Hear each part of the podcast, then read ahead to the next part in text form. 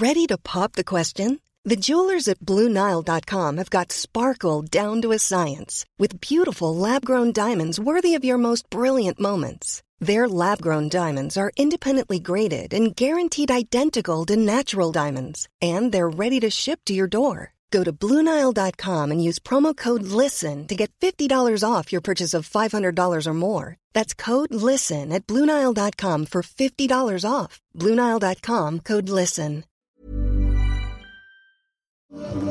Embrasse-moi. Donne-moi tes lèvres.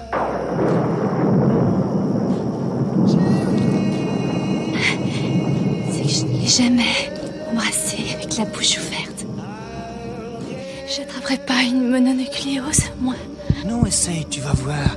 Si tu n'aimes pas ça, c'est promis, je continue pas. Bonjour, vous écoutez Tout s'explique, je suis Anne-Laetitia Béraud et aujourd'hui on parle de baiser, de smack et de French kiss, de béco, de pelle et de piou. Le baiser, c'est bon pour le moral, les dents, la tonicité du visage et ça diminue les migraines. On parle du baiser, de ses bienfaits, des uns qui aiment, des autres qui n'aiment pas trop, avec Pierre Dubol, psychologue clinicien spécialisé en sexualité et en thérapie comportementale et cognitive, créateur et animateur du compte Sexopsycho. Il est co-auteur avec Passage du désir de Vive le plaisir, fuck la routine chez Albin Michel, illustré par la trentaine TMTC. Pierre Dubol, bonjour. Revenons aux fondamentaux. Que représente le baiser? Le baiser reste malgré euh, les changements un petit peu de pratique, les changements un petit peu de, de rencontres, euh, le baiser reste un petit peu ce, point central après une rencontre sentimentale. Après, c'est vrai qu'il est de plus en plus euh, aussi euh, demandé par les personnes qui ont besoin de retrouver une intimité avec euh, leur partenaire de longue date aussi. Souvent quelque chose qui va permettre de recréer un lien. Ce qu'il faut savoir, c'est que au départ, ce n'est pas quelque chose qui fait partie de l'humain que de s'embrasser. C'est quelque chose qui est apparu. Les premiers textes qui en parlent, c'est euh, dans les années 1500 euh, avant Jésus-Christ, et c'est en Inde du coup que ça a été évoqué en premier. Donc c'est au départ, c'est pas quelque chose que biologiquement on fait naturellement dans l'être humain. C'est-à-dire que c'est venu après aussi socialement, culturellement, et euh, un petit peu comme le plaisir des saveurs qu'on peut avoir dans la nourriture, par exemple, bah, on peut aussi le retrouver dans l'intimité. Et c'est pour ça que le baiser aussi donne cette possibilité-là. Donc le baiser comme construit social. Oui, c'est un peu ça. Et en même temps, il y a quelque chose aussi où on permet d'intégrer une personne dans son intimité, dans sa bulle. Le baiser, c'est la proximité la plus grande finalement qu'on puisse avoir dans notre bulle sociale. Parce qu'on ne l'a pas dit, mais euh, je vais le dire maintenant qu'évidemment, il y a mille et un baisers entre le, le, baiser entre la mère et son enfant et le baiser entre deux partenaires. Ce n'est évidemment absolument pas le même baiser. Tout à fait. Il y a même les baisers qui sont à distance. Parfois, quand on envoie un baiser avec la main ou en faisant un bisou à distance, on envoie aussi un message, on envoie de la de la tendresse, on envoie de la communication. Ça va provoquer des choses en nous parce que ça va être de la dopamine. S'il y a contact physique, il va avoir de la sérotonine. Donc ça va être des choses qui sont bonnes aussi pour la santé. Si on prend l'exemple inverse, quand sur des enfants, il n'y a pas assez de contact physique, pas assez de tendresse, le développement va sûrement ralentir, ce qu'on appelle le syndrome d'hospitalisme. Donc tout au long de notre vie, on est un petit peu aussi dans ce besoin-là de ressentir aussi euh, de la tendresse et ça passe par les baisers. Le baiser, c'est aussi bon pour l'immunité parce que euh, quand on s'embrasse sur la bouche avec un échange de, de salive, on s'échange des millions et des millions de bactéries. Oui, c'est ce qu'on appelle les, les, bonnes bactéries, celles qui aident à, à, évoluer, à progresser. De là à dire qu'il faut en faire une recommandation de santé, euh, il n'y a qu'un pas. Effectivement, en fait, dès l'instant où on intègre cette personne dans notre proximité, on peut aussi avoir des bienfaits sur la biologie. Oui. Le baiser, donc en libérant ces hormones du plaisir et de l'attachement, ça peut diminuer les migraines. Oui, alors c'est un petit peu aussi comme les personnes à qui on va conseiller par exemple la masturbation ou d'avoir parfois des rapports euh, sexuels, c'est qu'effectivement en fait il y a tout un ensemble de molécules qui vont être sécrétées dans le cerveau qui vont permettre d'étendre quelque chose, de pouvoir aussi euh, servir le cerveau à aller à des endroits pour s'occuper un petit peu de notre santé sur certains points. Et pendant ce temps-là en fait ce n'est pas pris à euh, traiter cette information-là.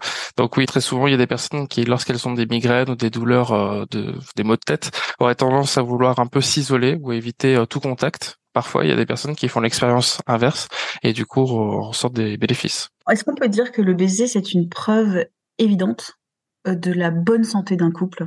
Alors oui et non, c'est-à-dire que forcément dès l'instant où il y a de la manifestation affective, on peut euh, supposer qu'il y aura une bonne santé du couple. Par contre, la réalité c'est qu'il y a des personnes qui passent par d'autres langages pour manifester leurs euh, émotions, leurs sentiments. Il y a des personnes qui vont euh, faire des actions qui sont beaucoup plus parlantes qu'un je t'aime ou qu'un baiser. Quand on a ce plaisir de la proximité avec une personne et que il y a ce baiser qui est incarné, oui effectivement on peut-être parler de bonne santé. Par contre, il y a beaucoup de personnes aussi qui disent que comme les je t'aime, comme les baisers parfois ils sont automatisés et en fait ils ne véhiculent plus finalement le message euh, sentimental qui est derrière. Quand on parle de baiser, on pense souvent à la dimension euh, sexuelle, euh, mais sans oublier la dimension romantique de ce baiser amoureux. C'est vrai que la version romantique, on en a beaucoup, beaucoup, beaucoup eu dans la pop culture avec les films, les séries et les, musiques qui parlent de ça. Le point culminant de ce film romantique où justement les deux se retrouvent et vont s'embrasser sous la pluie. Ignorez-vous les règles de la bienséance qui vous obligent à rester loin de moi Je crois en effet qu'un homme bien décidé et fidèle à sa volonté farouche relèverait un tel défi. Vous serez mienne. Après, beaucoup de personnes perdent cette notion un petit peu du baiser dans la sexualité et souvent c'est quelque chose qui est beaucoup redemandé en cabinet. Des choses où on dit bah ça on l'a complètement perdu. C'est vrai qu'on est beaucoup sur un scénario, une mécanique pendant l'acte, mais par contre on n'a plus ce moment de tendresse, de connexion et souvent c'est le baiser qui aussi permet euh, de retrouver ça. Je parlais de saveur tout à l'heure. Il n'y a pas énormément d'occasions dans une journée ou dans une vie d'avoir des stimulations en termes de goût, si ce n'est la nourriture. Et le problème c'est que la nourriture prend une grande part finalement dans notre système du goût et parfois, le baiser pourrait offrir aussi un petit peu ça. Alors, non pas forcément dans sa saveur, ça veut dire exactement le goût de l'autre, mais plutôt dans les sensations qu'on a dans la bouche, les sensations intrabucales. Il y avait une étude par YouGov en 2020 sur les différences de baiser suivant la relation. Du baiser enflammé des premiers temps parfois. Après, on passe à des bisous, euh, des smacks, des petits bisous. Comment vous percevez en fait ces différents baisers du baiser amoureux? C'est toujours un peu biopsychosocial. C'est-à-dire qu'il y a des personnes qui auront eu une éducation où ils auront vu des personnes euh, s'embrasser pour manifester leurs euh, leurs sentiments, comme on disait tout à l'heure. Et donc peut-être qu'ils vont avoir tendance peut-être à aller chercher des baisers pour la réassurance, par exemple, du couple. C'est-à-dire que si on se couche sans se faire un baiser, ça veut dire que le couple va mal, par exemple, pour certaines personnes. Il y a d'autres personnes, elles ont vraiment besoin que le baiser soit associé plutôt à la sexualité, donc du coup vont plutôt le rechercher en, termes bah, du coup d'excitation. Euh, plutôt que de parler de phase ou de période, puisque après on peut voir qu'il y a des personnes qui ont un peu des points communs sur ces périodes-là, euh, on va plutôt parler quel est l'objectif qu'on vient y chercher. Il y a des personnes qui n'aiment vraiment pas les baisers, il y a des personnes qui n'aiment pas tout simplement être touchées aussi. Euh, voilà, donc il y a, il y a vraiment un panel très très large. Le problème, c'est que le baiser devient problématique dès l'instant où euh, ça va être quelque chose qui va être de l'ordre de l'automatisation ou qui va être bah, évidemment non consenti. La plupart du temps aussi des personnes qui ont besoin de se rassurer en embrassant, mais du coup comme c'est finalement on fracture plus de choses qu'on n'en répare. L'œil que j'ai dessus, c'est souvent l'illustration d'une situation et d'un besoin. Donc après, il faut réussir à se dire qu'on vient chercher son propre besoin, toujours dans le consentement évidemment. Dans cet ouvrage, il y a un conseil. On peut faire des baisers sur chaque partie du corps de son partenaire en énonçant pourquoi on l'aime tant.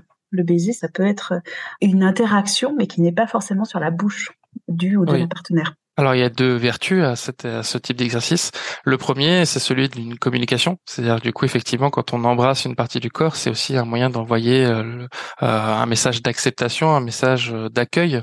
Donc on envoie aussi un message de partage au-delà finalement de quelque chose qui est sur la stimulation, on va dire. Parfois quand on aime très fort une personne, on a envie de croquer cette personne. Je dis croquer exprès parce que ça a une double explication. La première, c'est que bah, du coup c'est une pulsion comme ça qui peut venir du cerveau, une pulsion animale, et en même temps ça peut être aussi parce qu'on a beaucoup dit il est à croquer, elle est à croquer, alors qu'en fait c'est pour dessiner une personne. Et en fait en intégrant ça, le langage conditionne la pensée. En fait c'est devenu euh, autorisé entre guillemets de se dire tiens je peux croquer une personne. Voilà. De la même façon quand on embrasse aussi des parties du corps, on peut ressentir des sensations. On peut vraiment avoir des, des picotements, des personnes qui ont parlé de sensations, des, des papillons dans le ventre. Il y en a d'autres qui vont euh, sentir une, une excitation euh, parcourir leur colonne vertébrale, peu importe.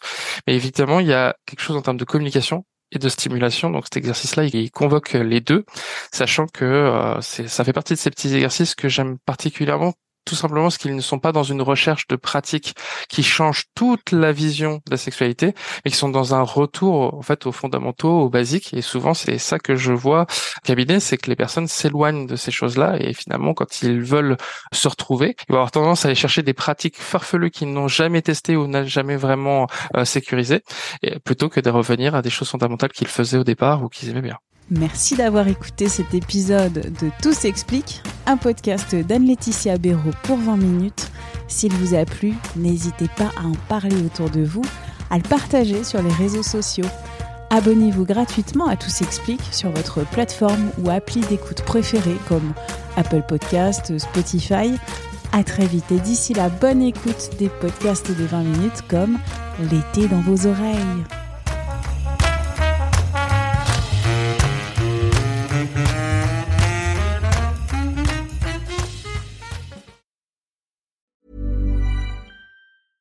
Want flexibility? Take yoga. Want flexibility with your health insurance? Check out United Healthcare Insurance Plans. Underwritten by Golden Rule Insurance Company, they offer flexible, budget friendly medical, dental, and vision coverage that may be right for you. More at uh1.com.